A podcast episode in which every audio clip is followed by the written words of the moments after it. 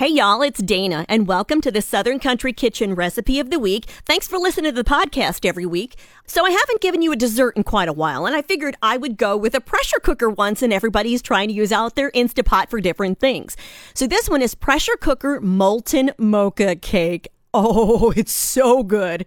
Um, this is an easy one. The total time is 35 minutes plus releasing. You're going to prep it for 10 and then you're going to cook it for 25 and then you're going to release it. It makes six servings. So let's get to it because it's chocolate and it's dessert.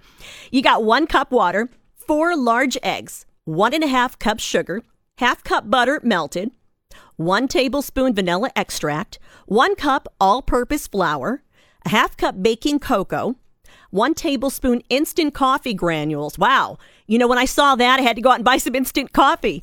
A quarter teaspoon of salt and fresh raspberries or sliced fresh strawberries and vanilla ice cream for it, which is optional.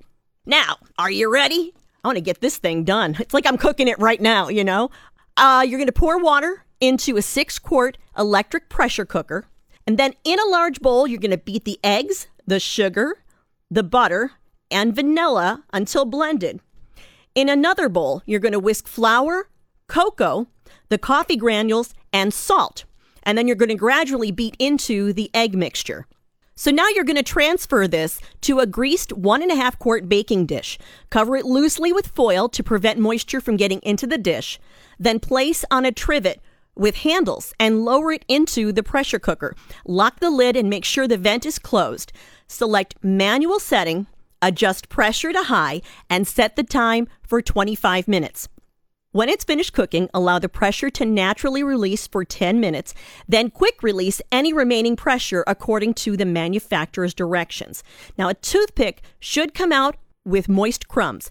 And if you want to, you can serve it warm cake with berries and ice cream. Also, there's another tip from the test kitchen. You could top it with caramel and chopped nuts for a turtle flavor variation. But that's it. That's a great weeknight dessert for you if you've got your Instant Pot or whatever pressure cooker.